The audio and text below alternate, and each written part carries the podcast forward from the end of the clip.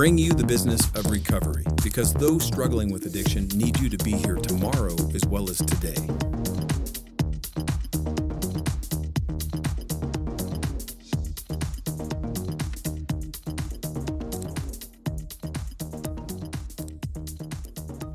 Hello, everyone, and thank you for joining me here at the Recovery Executive Podcast. I'm your host, Nick Jaworski, CEO of Circle Social Inc., a strategic marketing and growth firm specializing in the addiction treatment space. Today, we are speaking with Ally Aabram.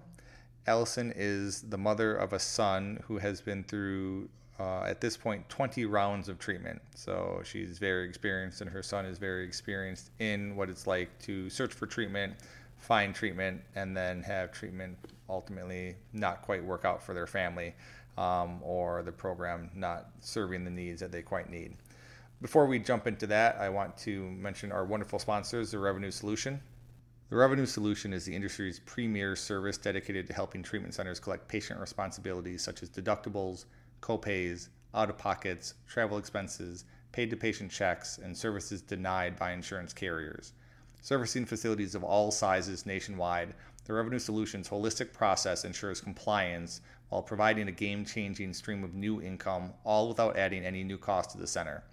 The Revenue Solution works strictly on a contingency basis, filling your bank account from day one. Call 844 314 8867 or email info at therevenuesolution.com today. TJ and his team over there are fantastic. They do a great job of helping our clients and other treatment centers across the country collect on cash pay portions. A lot of times, you know, money that needs to be collected that wasn't collected anyway, and so it ends up being a very large boon for the center um, almost right from the beginning when they're able to finally start collecting some of that money that's owed. Um, tends to raise revenue, especially these days where we have a lot of high deductibles and co-pays and everything else so getting back to Ally and her story, she she shares a, a, very personal story, and so I really want to thank her for being willing to come on the show and share that story. Um, I think it's something important for all of us to hear and understand. I found that within the treatment space, you know, me and my team, when we're working in centers, we spend a good portion of time talking to patients, talking to alumni, learning what brought them to the center, um, what brought them and kept them in the program, why they might stay connected, how they felt about it. And this is something often that I think we're not doing enough within the treatment space. You know, we're often talking about, well, what do we need to reach more people? But really, we should be talking about, well, what problems are people having reaching us? Once they reach us, what problems are they having that we're not solving appropriately? And so Ally does a fantastic job of not just telling her own story, but of really highlighting a number of the gaps and areas for improvement that would really help people find treatment and find successful treatment, perhaps where they weren't able to in the past. Um, so I, I, really feel that this is probably one of the more important episodes that I've done, and we're really trying to bridge that gap between the people that we're helping and the people who are providing that help. So with that, let's listen to Ally's story. Uh, can you introduce yourself and just tell everyone a little bit about who you are? Yeah, thank you first so much for having me. Um, so, my name is Allison Aabram. I'm a mother of three. I'm from San Diego, California. I work in corporate human resources. And my oldest son, who's 24, struggles with addiction. Um, it's been a, a six year battle. And um, I would say for the first couple, I was very silent. I really believed this was a sort of a passing storm. Uh, I think that coupled with this feeling of shame kept me very, very quiet um, until I I finally broke and I started to recognize that I felt very isolated. And I ended up writing my thoughts, which became an op ed, and um, they were posted by Arianna Huffington, and that really became a life changer for me. Um, I began to blog on the topic of addiction and, and really found my voice in advocacy. So you've had you know a six year journey here, um, and we just recently met in San Diego. You know when we were at the Innovations Conference, and your son has been through I believe it's twenty rehabs. Is that correct? He has. I I, I kind of like to think that I'm a, a treatment center expert, though it's you know not a title I really want to hold or anybody should aspire to. But um, you know, there, there's a couple of reasons we, I think, have been through so many. And I would say, to clarify, the large majority of those were inpatient treatments.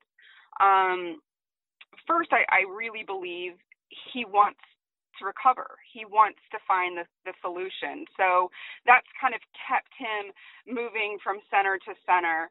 Um, secondarily, I have younger daughters, so I have been pretty definitive about him being in our household that required a certain um, measure of sobriety uh, just to protect them and, and to keep kind of a, a peace of mind. But the other piece that I think is is critical to mention is um, he's been caught up in a lot of these um, what I would deem sort of circuits. Uh, he did the Prescott Shuffle, which, if you're familiar with that, he you know you can do five to seven rehabs in a pretty short span of time. Um, he was in South Florida. Um, he was also in, in Orange County, California. So, um, very dense amount of activity in short periods of time. And um, when I take a step back from that, I would say, as a whole, the experience was was pretty traumatic for us. So, I mean, that's how we originally started connecting, right? You had written an article online um, about your your struggles with you know sending your son through treatment and some of the things you learned about the treatment industry you know as those things began to happen. And then obviously I've written a lot on the subject as well. So I think that's what I really want to dig into today is what it's like from the parents end of the table right? And understanding maybe if you own a treatment center if you work at one how you can make it better for the parents experience. Um, but maybe let's start at the beginning. So when you first found out that your son was struggling, you know, how how did you feel? How did you go about searching for treatment? And then maybe talk about how those experiences changed over time after you hit the fifth, tenth, you know, and twentieth rehab. the milestones. Um, yeah, and, and and I just appreciate you asking and, and creating this forum because it's it's definitely lacking. Um, you know, I think in the beginning, I, I mean, all of us are naive in the beginning of any journey, and my perspective, I don't want to say I looked at it like it was it was a college or a camp, but I had this mindset of looking at the entire program like programmatically they have um, this resource there or they're located at, at this site. Um, and that meant a lot to me in the beginning trying to find a fit that i thought was appropriate for someone who is 19 or 20 who had never been away from home. Um, and I spent hours, I mean, just hours agonizing on the websites and, you know, trying to interpret and read between the lines and understand. I, I, I think about it out, you know, as I'm saying it, it almost reminds me of like, you know, renting a, a home, you're like, oh, does it really look like that when you get there? Is it really that large? You know, you start analyzing and interpreting to find the best fit for, for in this case, my son. Um, so I think at the onset, it was um, a lot of investment and a lot of time. When we got to more of, I would say, the middle years, um, I really had a different understanding of my son's circumstances. Um, I, he had had enough treatment. I had had enough people tell me that he was a quote hardcore addict, um, kind of fatalistic. And I started to understand what that meant. Um, we had been through, you know, a lot of scenarios that were, um, you know, life or death. And when he was ready to be in treatment, it was like you had this window, and you know, he had been homeless, and and many circumstances that were incredibly desperate. And when you have that window, your evaluation becomes very um, insignificant. It becomes one of asking the question, you know, do you have a bed? Do you take my insurance? Um, I certainly did research, but I didn't ask the questions. I didn't care as much. I just wanted to save his life. Um, and then in contrast, as as things evolved and we got in sort of the last couple of years, um, he was really more independently deciding where he would go. Candidly, I think he had gotten wise to how the systems worked. Um, I think people had indicated to him that there were, you know, potential for kickbacks or, you know, nationwide travel. I mean, I, I say that sarcastically, but you know, hey, I've always wanted to go to Florida. Um, why not through treatment? So I was less involved in making those decisions. Although I would say he always ensured that I had a, a, a release of information on file. So um, I guess to summarize, in the beginning, you look at things very um, broad brush and you're very much an investigator in the middle, you know, when you're desperate and, and anxious and up in the middle of the night, you just want to land them somewhere. Um, and in the end, I, I kind of lost control and just was happy he was going somewhere. I remember when we were talking, you were saying that, you know, um, the last however many number there, like you weren't even quite sure where he was. You almost had to track him by the insurance claims. Is that right? Yeah, yeah, and that was an interesting scenario. So uh, I recall one circumstance in particular. He, um, a transporter came to pick him up at the house um, and was taking him to Orange County, which you know is maximum a couple hours drive from where we are, and um, you know, I would say an entire day had passed, and I didn't receive any follow up and you think, did he make it there? I know they had to pick up other people. It's all very ambiguous. And um, it might have been more than 24 hours. And I finally received a call from my son. Um, it was very late at night. There was a TV blaring in the background, and he said, "Oh, I'm in this hotel," and and it was clear that he was he was high. He was slurring, and his behavior was, you know, obviously one of being under the influence. And uh, I couldn't really get a straight answer out of him why he was where he was. He did say, "I'm in this hotel. I'm close by the center," um, and then, you know, the phone disconnected. So. I was in a complete panic. Um, the only thing I could think to do was to contact my insurance company and inquire and say, you know, which which treatment centers have run, you know, our insurance in the last week or so. And they did give me that information. And I started calling and asking if my son was there or if they were even aware of him. And I believe it was the second center that uh, they acted a little strangely. They couldn't give me a straight answer, and they they said, "Let's let's let us just give you a call back in a short time." Um, when they called back, they they confirmed he was there or that he had quote just arrived. And i said look i i know he signed a release. He should have been there days earlier.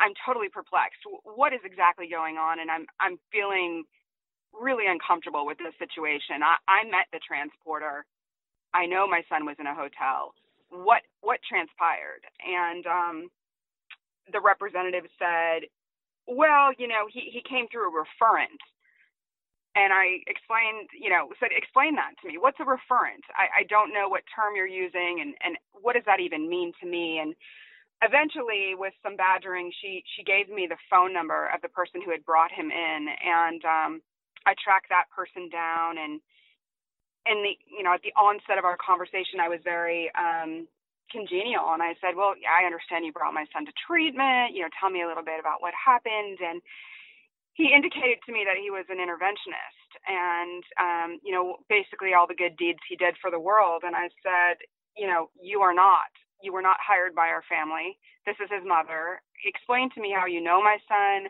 You know and i really just kind of lost it read him the riot act but ultimately um, he had already given me his contact website and so forth and um, i'll have to say you know we got into this conversation where I said, "You better get your answers straight because I need to hang up. I'm at work, but when I call back, I want to know exactly what transpired with my son." And uh, shortly after that, his phone was disconnected and the website was taken down. So definitely a, a, patient brokering situation. So when when was it that you found out about kind of the whole patient brokering back end of, of some of the centers, and you know when, when did you kind of catch wind of all of that? You know, I think the first inclination that I had about that was was relatively early on. I guess I didn't, and I won't I won't I won't characterize this exactly as patient brokering, but it was an indication to me that something wasn't right and when my son was relatively new in recovery, I'd say maybe a little more than a year, so this was five years ago or so, he was telling me that his peers, who were just a, a little further along in recovery, were getting um, financial bonuses, benefits from um, bringing other people into the centers that they were at, um, having conversations with them. Um, it just seemed very strange to me. It didn't make any sense. And then I guess, you know, there were little signs along the way that there were things going on, whether it was, oh, this place will pay for my cigarettes, or this place offered to cover, um, you know, just odds and ends that that other places weren't. So there was some strange behaviors going on. And then finally, that circumstance I mentioned occurred probably year year four and a half or so, um, maybe year five. And at that point, my son was he he's spent enough time in treatment and he's a likable enough personality that he seems to understand what happens behind the scenes so he had he had given me some insight about some things he had seen that were you know, unscrupulous or unethical. Um, and it became a little more clear to me. I mean, obviously this is a business, but it became more clear that not always that things were happening in in the best interest of the patient. Um, and, and candidly, Nick, since you mentioned it, the the article that I had written, the rehab treadmill article, I had had that idea in my mind for a number of years, and I really hesitated to write it. Um, and it sounds crazy, but I was I was concerned about the repercussions of writing about what my son and I had seen. Um, primarily because I think at the time he was he was in the Prescott area. That's a very small community, and I had seen the backlash. I had seen um, the interrelationships between treatment and drug court and probation officers, and it really um, it frightened me to be candid. I was I was really stunned um, by the things that went on behind the scenes. Yeah. Yeah, well, I think I think we've talked about it, but you know, there are certain groups of moms in different areas of the country that are working directly with the FBI um, on different areas around patient brokering and things like that, and you know, many of them have started getting lawsuits, you know, filed against them by the treatment centers, and so it becomes a very strong liability and a risk, you know, for for anyone that puts that information out there. Sometimes. It's true. It's true. I I became part of a, a network that I was incredibly fortunate to know when my son was um, literally left out on the street with a trash bag in Florida, and um, they helped me to identify a place that you know he could at least go temporarily to be safe before he got home. Um, but the group is incredibly resourceful and effective in helping many young people who end up in the Florida scenario. They're down there. Um, they you know, my son's situation was was awful and desperate, but not not at all an example of how bad it can be. Um, all that to say, I I personally um, developed relationships with the founders and was stunned to find out that they've been threatened. Um, they've had lawsuits filed. They don't give their own children's names um, for fear of, of repercussion. Um, and, and I've been involved with the FBI. They've contacted me because of some of the centers that my son uh, was in in Florida, uh, which have since shut down. Yeah, and then you're also so you're part of a, a, regular moms group, just kind of a support group, right? That you've kind of founded and been a part of. Um, you know, this moms group. What's the what's the feelings or what's the senses um, in terms of how they feel about the addiction treatment industry at this point? Yeah, that is a great question. So, just to characterize the group, um, it was um, developed out of the, the larger group called the Addicts Mom. Most people are familiar with it. Um, but this is a, a, group that's primarily based in California. We're extremely um, experienced in supporting our children through addiction. The average um, tenure is 11 years. And I think what differentiates us from a lot of groups, and, I, and I'm part of a lot of online groups, and I'm very um, I think we're all very fortunate and they have different purposes and value to us as, as mothers and, and family members. Our group is really about evolution and growth and focusing on not just supporting one another, but looking at this as this is this is our life. This is our journey. Um, how do we not be victimized by it? How do we ensure that we do the best by our children? Um, you know, stay stay true to our own philosophies, um, learn as much as we can. You know, become knowledgeable about whether it's laws or treatment centers and so forth. But to specifically answer your question about, you know, what's sort of the consensus about treatment, um, I think there's just an overall lack of trust and um, I remember when I founded, um, and by the way, it's called Warrior Women.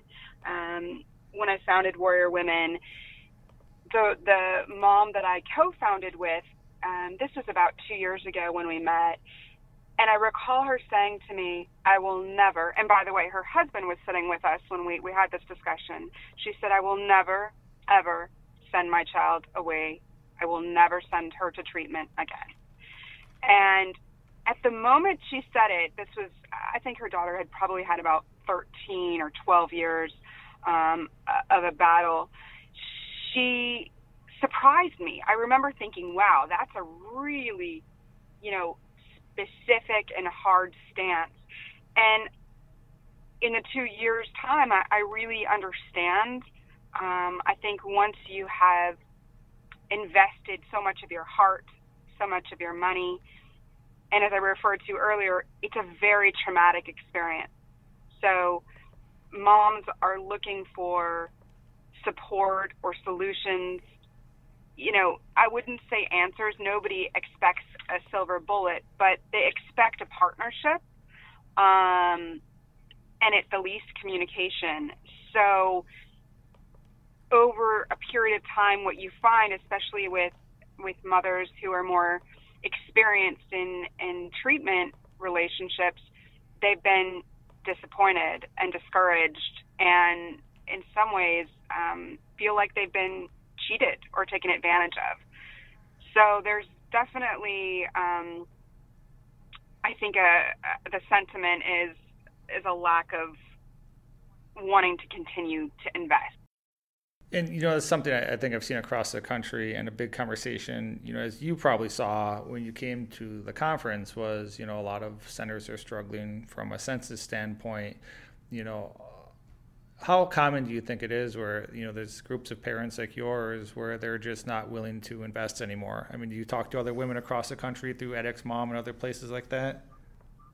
I do i do. Um, I think there's there's two problems that that strike me. One is this kind of feeling of mistrust or um, that there has to be a better way or another solution because this clearly isn't working, right? Like my comment about a rehab treadmill isn't unique to me. It's the loop that we all kind of experience. And I mean, I, I feel like I, I can identify um, trends in that by conversations I've had, surveys that I've done. Um, but I would say there's there's a part two, which is, you know, it's it's the fact that mothers are struggling to get their children to treatment, in part because the experience has never been a good one. So their their concern or their desire to really put their whole effort or their whole heart toward we're going to get you to treatment, we're going to get you off the street, whatever it takes kind of attitude seems to have diminished. It's sort of like, well, that seems to be the wrong plan. I've done what it takes over and over again.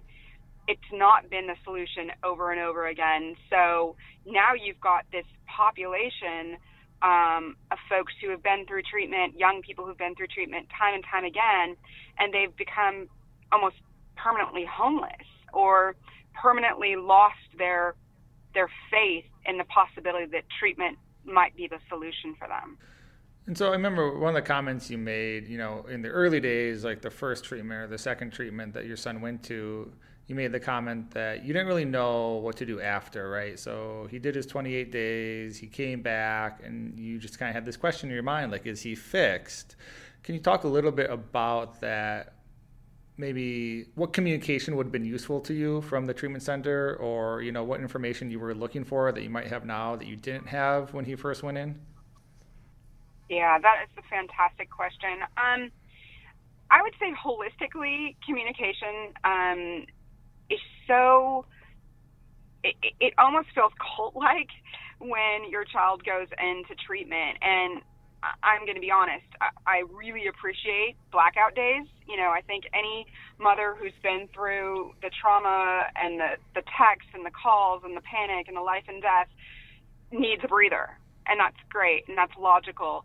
Um, and it's, I get the concept around creating, you know, space and, um, you know, limiting communication.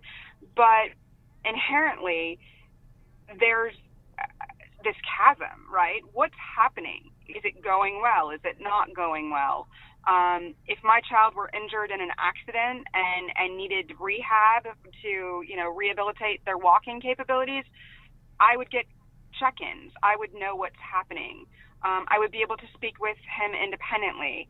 Um, I think the lack of um, continuity while your sons or daughters are in treatment really creates this huge divide. So whether they come back on day 28 or day 60, there's already this this gap. Um, so you know, compounding that is is the fact that I've, like most people, sent my child to a different state or to a different part of the state. So they come back and they're dropped back into this world. And I would say there's been conversation like alluding to aftercare. Well, you know, they can go here, or you know, they could go to a, a sober living, um, or they could do outpatient locally. But it's all very fluid, and there's no definitive plan as to what's next. So, I do want to say this before I continue. I thoroughly appreciate the hard work it takes to get someone to the point of being clean of illicit drugs for a number of days to having their body in a state where they can um, think more clearly, that they can begin to rebuild. I understand the concept, you know, is to get them to that point. But what you'll hear from many parents is it's too short it's too short of a time. We've just, you know, we've just barely stopped the bleeding at this point. And then they come back to us and it's clear, you know, I understand the parameters of insurance and so forth. But if they're going to come back to their home to be around the same people, whether that's the family or friends or both, what is it that we should be doing? You know, I don't know how to interact with my child any differently. Minus one parent weekend, um, over those 20 treatment centers, the interaction, the communication was almost non existent. So, you know, give me a script, give me a guide, tell me how to better interact with someone who's new in recovery. Um, give him some kind of continuing support to build on his own. But what I've seen is it's just like a giant cliff. They fall off. You know, they have these great intentions, as do you know the families to begin this you know new sober existence, and no one has the tools to do that. You know, so every center talks about a discharge plan. You know, did you ever receive or did you ever see a discharge plan from any of the um, treatment centers that your son came from?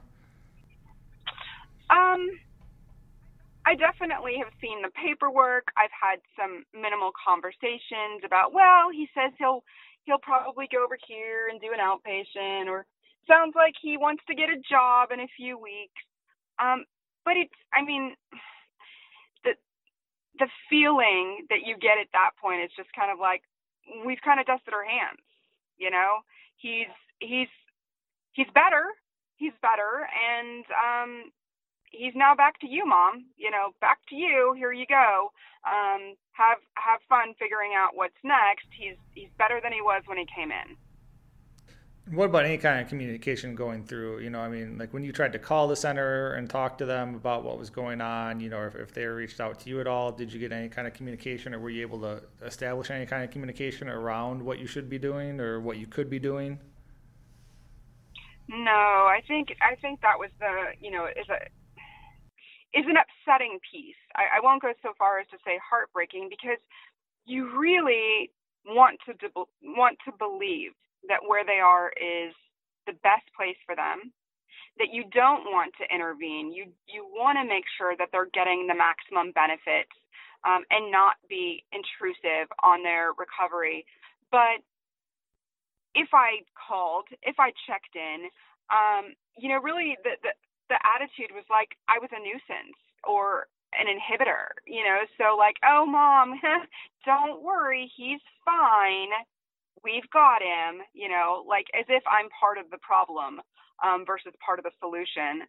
Um, and I think retrospectively, it's really discouraging for me because my son was in situations that I would deem unhealthy, even abusive, but he either didn't have access to speak to me or he just wanted to go along with it to not create problems. So something as silly as one of the places shaved his head.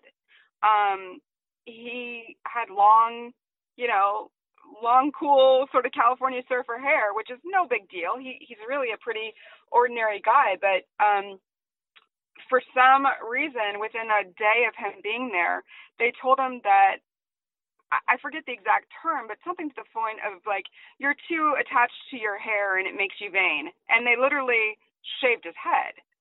Um, yeah, I mean, he was 19 or 20 at the time, and it was so stunning to me um, because you know whether or not he was vain or it's really irrelevant. It was his his identity, um, and I think it was really unnecessary and cruel.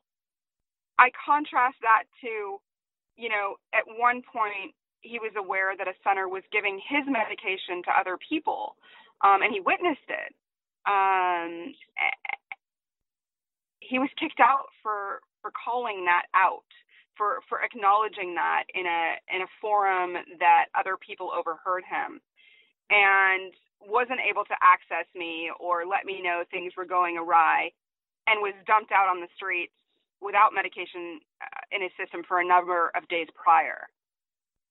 That is heartbreaking to me. I mean, that was, it's beyond someone's imagination that that could occur and that I paid for it.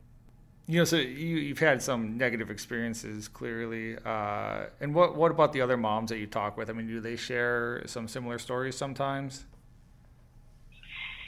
You know, I think that's kind of the positive and the negative is that there's definitely some trends in what I hear from other moms. Um, so on a, on a positive note, it's it's focused, it's consistent. I think on a negative note, it's you know focused and consistent. But I would say the aftercare is a really big one um, because it leads obviously back to the let's let's go back to the repeat cycle. Um, I think communication is another very big one. Um, promises, expectations, I would junk into like another category. You know, um, when you're you're going through the intake, when you're verifying insurance, there's a lot of um, I would say kind of expectations that are set at that point, and that doesn't seem to necessarily carry through to what happens when they're in treatment, to their clinical staff, to the other folks who are engaged at different points in time. So again, that leads to a lack of, of trust to have sort of broken promises. And then the other other factor I would say that probably comes into play or that I hear relatively often is just life skills. Um, that seems to be an area that often promised but under delivered. So, as an example, I, I can promise you my son can teach recovery curriculum.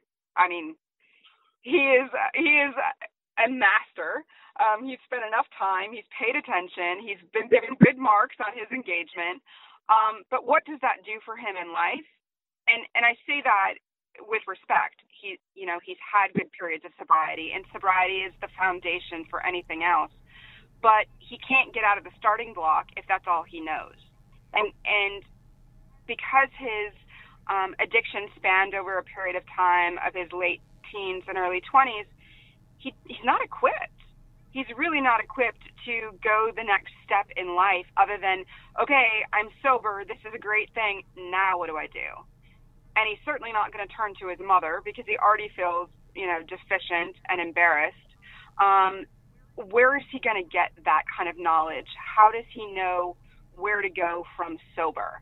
And so I think, you know, going back to my comment about when someone's um, making the decision to go with a particular treatment program, the expectation is they're going to begin to at least have the beginnings of of resourcefulness, of tools um, that they can carry through to, to just day to day life. So when you started looking for treatment centers, you know, as you got up into the higher numbers, you know, did you start looking for alternative clinical protocols or something that would provide life support or sorry, life skills um, rather than the same thing that you know didn't seem to be working the first couple times around? Yeah, you're you're dead on. I mean, that's that's exactly what started to happen. Was I began to look in in the later. I, I recall the last center that I identified and and chose, and um, interestingly, it was probably one of the most ex- successful experiences my son had um, as far as the amount of time he spent there, as far as the amount of sobriety he had afterwards. And I, I looked not only for kind of the life skills, which, you know, honestly, there's there's not a lot of substance when it comes to that.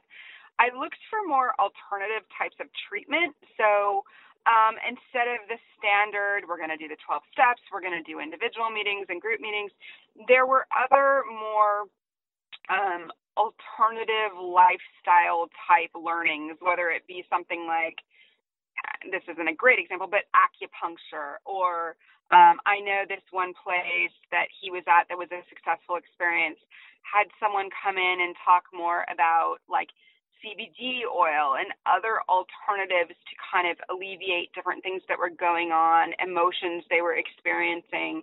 Um, so I think I began to lean to more holistic, alternative, um, anything that wasn't kind of the standard because the, the nuts and bolts didn't cut it. Um, I don't think that I really found many places that elaborated on life skills that seemed to be lacking, you know, in, in every center that I researched. Um, but at least something that was different was was was the place I was headed. You know, if this doesn't work, what else can we try? Sure. And then so you know when you're looking over these websites and things like that, you know, did you feel that you were able to find the information you were looking for, or how did you differentiate between centers? Yeah, I you know, I think in the beginning when I looked at the websites, I really looked at them with such um, promise and hope. And again, I studied them like I was studying a vacation rental, like, oh, I'm really going to analyze this. Now, I guess I'm more jaded. I mean, the, all the sites look the same. They all use the same terminology. They all make kind of similar promises. They all have great smiling, happy pictures and beaches and, you know, horses. And um, it all just looks like a lot of nonsense to me. I look at it as just really fancy marketing. And I'm sorry for the people who invested a lot of time in, in making them look appealing, but they just seem like a lot of nonsense. And I tried to get past the, the images and to the heart of it. And that brings a different point. Oftentimes, when you call treatment centers, you get someone who really just doesn't seem like the right person you should be talking to. Um, and it kind of ranges for someone who doesn't really have a lot of compassion or understanding about what you're going through to someone who just wants to kind of hook you in and um, know what you can afford to pay or know what your insurance is. Not that I think it's you know your first call should be some kind of therapy session, um, but it's you know it's another thing that I've heard from moms. It's like um, I was just at a retreat with my Warrior Women group, and we were talking about a particular facility. And I said something to the effect of, "Oh, right, my son was going to go there, and um, it was a private pay, and we were going to pay about nine hundred dollars a month. And the mom who was sitting across from the table from me literally looked like she was gonna, you know, burst into tears. And she said, My son was there and we paid $7,000 a month. And I had to take a second mortgage on my home. And the entire meal, it just kept, you know, coming up. And, and it just was like this, this frustration and anger, you know, because it all really begins with that intake as you're vetting the facility and you're vetting the fit and you're in this very vulnerable spot. Um, you know, your decisions become um, more difficult to make. You're you're you're under duress, is what I would say. And what was that experience like? You know, talking to the representatives on the phone. You know, because you're saying that the websites didn't provide you any meaningful information, right? They all kind of look the same. When you were talking to the admissions rep, you know, were you able to get deeper and more insights into what the program was like when you called? Yeah, I think it really depended. Like I, started to, to mention, I didn't finish that thought. You know, I my general feeling was person who was answering the phone probably shouldn't have been the person answering the phone. Um, it was rare that I would I would speak to someone that didn't sound bored, um, like they were reading off a script, um, like they were just you know, kind of mechanically going through the motions or just desperate to hook us in and be done. Like, okay, great, this is how much it costs, this is what you can do, we have a bed, let's get him in now. Um, and I don't know that I ever heard very many or experienced very many conversations that made me say, wow, I really feel strongly, I really trust this program I really think they're understanding what I'm needing or what my child needs. I mean, keep in mind, every time I put my my my child on a plane, he was incredibly vulnerable. Um, he's been in active addiction. He might have had to have drugs just to get on the plane. It might have taken, you know, a lot of tries to get us to the airport. Um, there's a lot of emotion and physical pain that's happening for everyone in the family. And just to say, well, I, I hope you get there. I hope that person picks you up and it's everything they said it's going to be. How many times in life do you do something like that with anyone? I mean, let alone the person that you love more than anything in the world. I mean, nobody just sends their kid to college, right? You don't just toss them on a plane and hope that the website was everything that it looked like it was going to be. So, I guess my short answer, and that was a very long way to get to it, um, is I don't know that I was ever convinced, but I often felt like it was the best option at the time, and I had to take a risk. So I think you've highlighted a lot of issues that you've had and other moms in your um, circle have had in terms of lack of clarity of communication, um, inability to really understand what the value of the program is, either from the website or from the representatives that you speak to. Um, big issues with coming out, you know, aftercare discharge plans in terms of there being any kind of really plan that was followed up on or communicated to you. Um, outside of all those issues, you know, is there anything else that you want to maybe reemphasize or mention that you didn't mention about ways that treatment centers could improve and could actually um, help you know families like yours better than than the experiences that you've had? Yeah, I, think you hit a lot of them. Um, one that I didn't mention, I would suggest is just utilizing the family, utilizing a mom, a dad, whomever is engaged.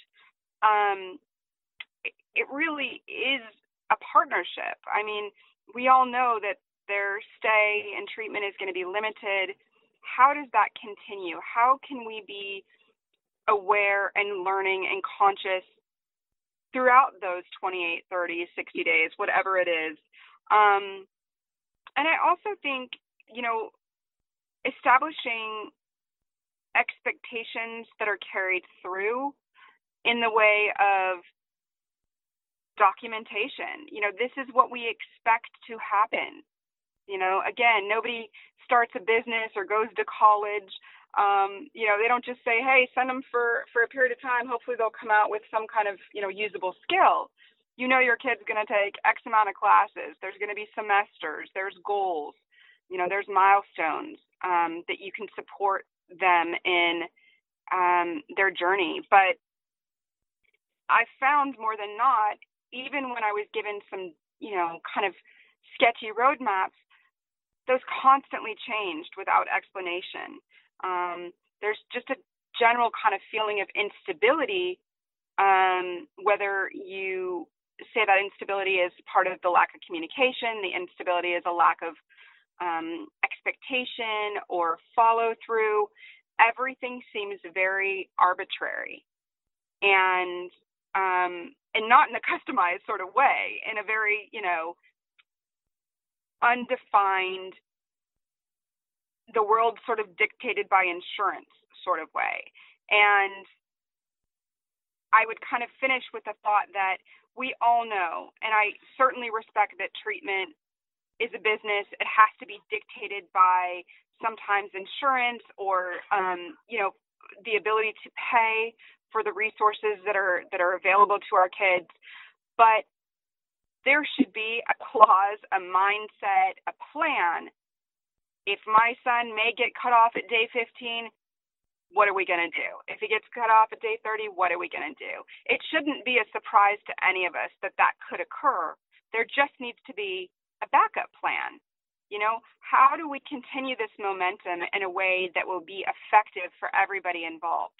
Because as it stands now, it's almost like the rug gets pulled out from all of us, and it's happened to me uh, probably 19 of the 20 times that, wow, what we said we were going to do, we can't do anymore. And, well, see you later. He's been a real pleasure. And that doesn't make any sense for anyone. I mean, a lack of transition in any circumstance is going to lead to failure. So I would just say to be mindful of creating a format um, that is mindful that you might not be able to continue with a plan um, or protocol that was initially established. Yeah, I keep hearing, you know, it comes back down to communication, I think, with the families and letting them know what's going on. You know, even when you look, when you first started looking, I'm kind of curious, you know, I'm sure you didn't understand all these nuances. You know, you've got your PHPs and your IOPs and your residentials and your detoxes. You know, um, how well was that kind of explained to you when you first started communicating with treatment centers? Yeah, I, I love that you asked that because you, you highlight the fact that you learn a whole nother language, right? You begin to learn by trial and error a little bit about, um, you know, the format of or the structure of treatment. You learn about insurance. You learn about things that just generally you don't have knowledge of, and they're the barriers. They're the barriers because without that understanding, you're really at a disadvantage. So it was all trial and error. I definitely don't think that, even though I deemed myself in the beginning an expert, I know everything. Um, I feel like, unfortunately, we hit so many of the, the pitfalls that I've learned, um, and I've tried to convey um, that knowledge to others. But I would I would be really hard pressed to say there's um, there's a way to do this that you don't have that experience. It's all by word of mouth. If I happen to know someone who knows a treatment center that's fair or that they had a good experience, um, if I happen to know that you can ask for, you know, uh, a longer stay in inpatient because of dual diagnosis or whatever it might be, it's really just, um, it's almost luck that, that you learn or it's by hard knocks. So I'm interested, you know, you've had these extensive experiences over, you know, multiple years here. Would you say that you know what to do now? oh my. Ah, that's a great question. Um, you know, it's it's an interesting question because I I have a lot of um, a lot of peers who are struggling right now to make a decision about, you know, should my should my um, child go into treatment again? Is this the best step? Um, and of course, you know, we we have these types of conversations. I think I would quote interview the treatment center differently. I think I would ask some some more specific questions based on my experience. But I have to say, I don't know that I have the trust that those questions would would ensure that the experience was a good one.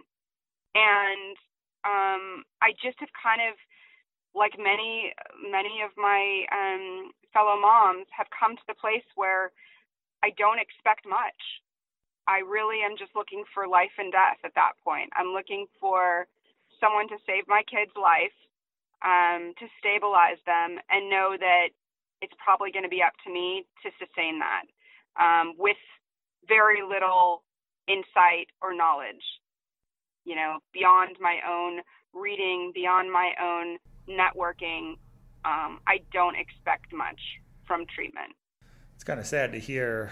Um, but I think, you know, so you mentioned too that your son, and I've seen this quite consistently, but your, your son knows, you know, like the, for example, the 12 step programs backwards and forwards, right? He can probably teach the, um, the group classes. So I think that's something that's being missed, you know, in the field is, you know, we look at your experience, we look at your son's experience, you know, you've been through 20 different rehabs and yet you still there's a lot there's more questions than answers you know it's not saying there's a one size fits all anywhere in there but you would think after all that time you would have better answers than you do or at least a guiding light you know of a direction to go in. And so i think for our listeners you know it's important to notice these gaps and say well man you know if these are the experiences that our patients and our families are having how can we improve this for the better? Because right now it's not working. I, I agree, and I would also highlight um, for the listeners that what I'm conveying to other um, mothers are more red flags and warnings than great advice. And so, if that's happening, you know, with me, with my my networked group, that's happening on a larger scale. So what you get is this this panic and this fear and this mistrust, and then in conjunction with that, we we haven't mentioned it, but it the bills, the bills that come, you know, the the sixty thousand, fifty thousand um, dollar bills, um, the fifteen hundred dollar drug tests that happen every three days. Nobody mentions any of that.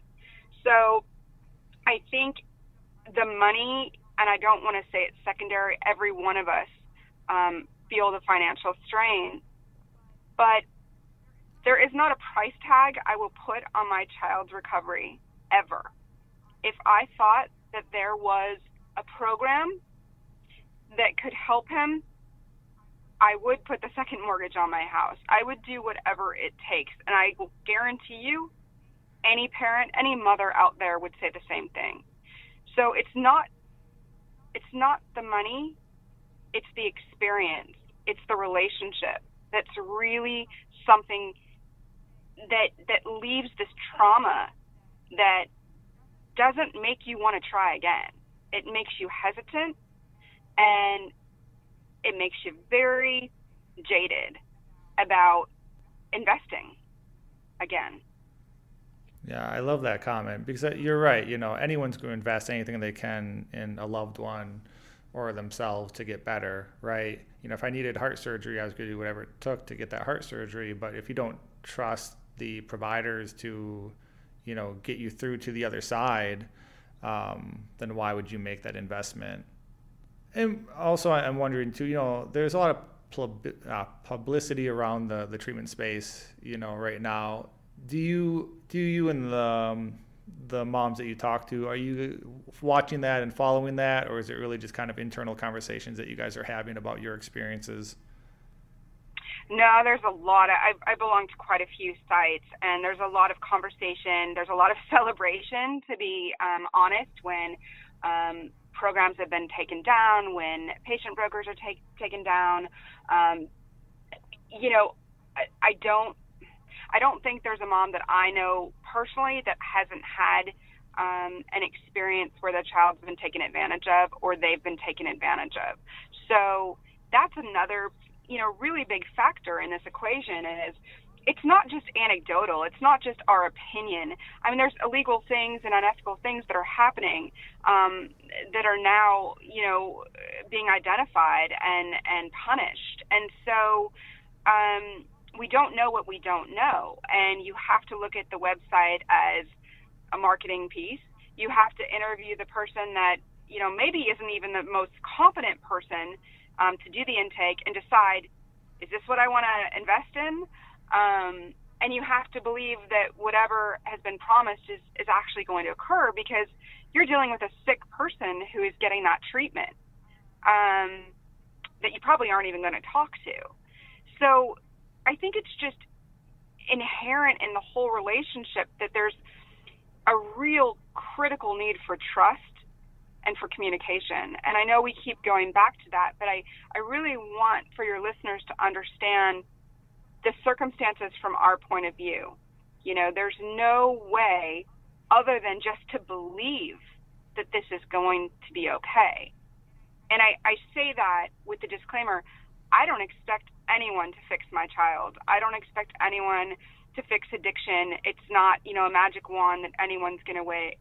But I do expect that my child and that my family is treated with respect and dignity. And that has not happened. I feel like we are um, really insignificant. Just sort of grasping and hoping that the promises um, implied or or or made are going to be kept, and that's a very desperate position to be in.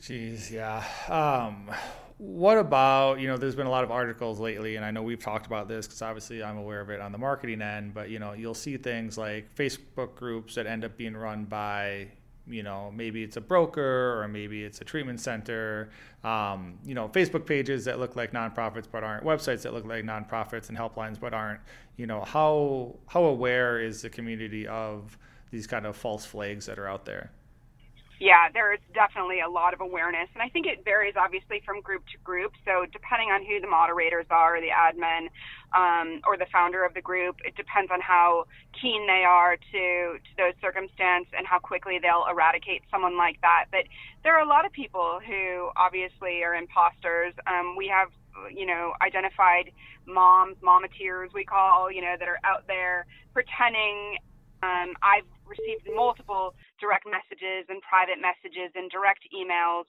um, not just um, by being a member of the sites, but through my writing. People will contact me, they'll make promises. Um, it's really disappointing and it's incredibly disheartening.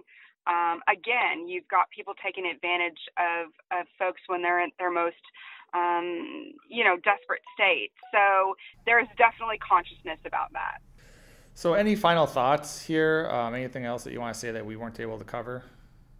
No, I just I think that you know, you know, you mentioned that I was able to attend the foundation's um, event, and one of the things that I recognized there is is um, and, and that I knew too. Uh, for the most part, the people who are involved um, in recovery in treatment centers are there for the right reasons there are some incredibly compassionate um, and motivated people, we're experiencing a lot of the same frustrations. And I just suggest that there's there's an opportunity for um, more collaboration, stronger partnership. Um, it's just time for a change. I don't think treatment as it exists now in its sort of standardized format is working for anyone. It's not working for um, the person in recovery. It's not working for um, the treatment center. It's not working for the families. Um, so I'm, I'm really hopeful uh, that we can all begin to recognize that we're having the same experience. Well, I, you know, one of the comments that you made that struck me um, in San Diego was the fact that you're sitting in the room and they're talking about their struggles, like maybe talking to parents or trying to find patients and things like that. And you're like, well, why aren't you asking us, right? yeah, Nick, that was so great because, um, you know, obviously the, the format of that event was not for for family members, and so I joked that I was incognito. People assumed, obviously, that I was, uh, you know, a, a member of treatment center staff, and there would be these these questions or comments like, "Oh, the parents, oh, the mothers. If the mothers would only do," and it's like, just tell us tell us, explain to us what isn't working.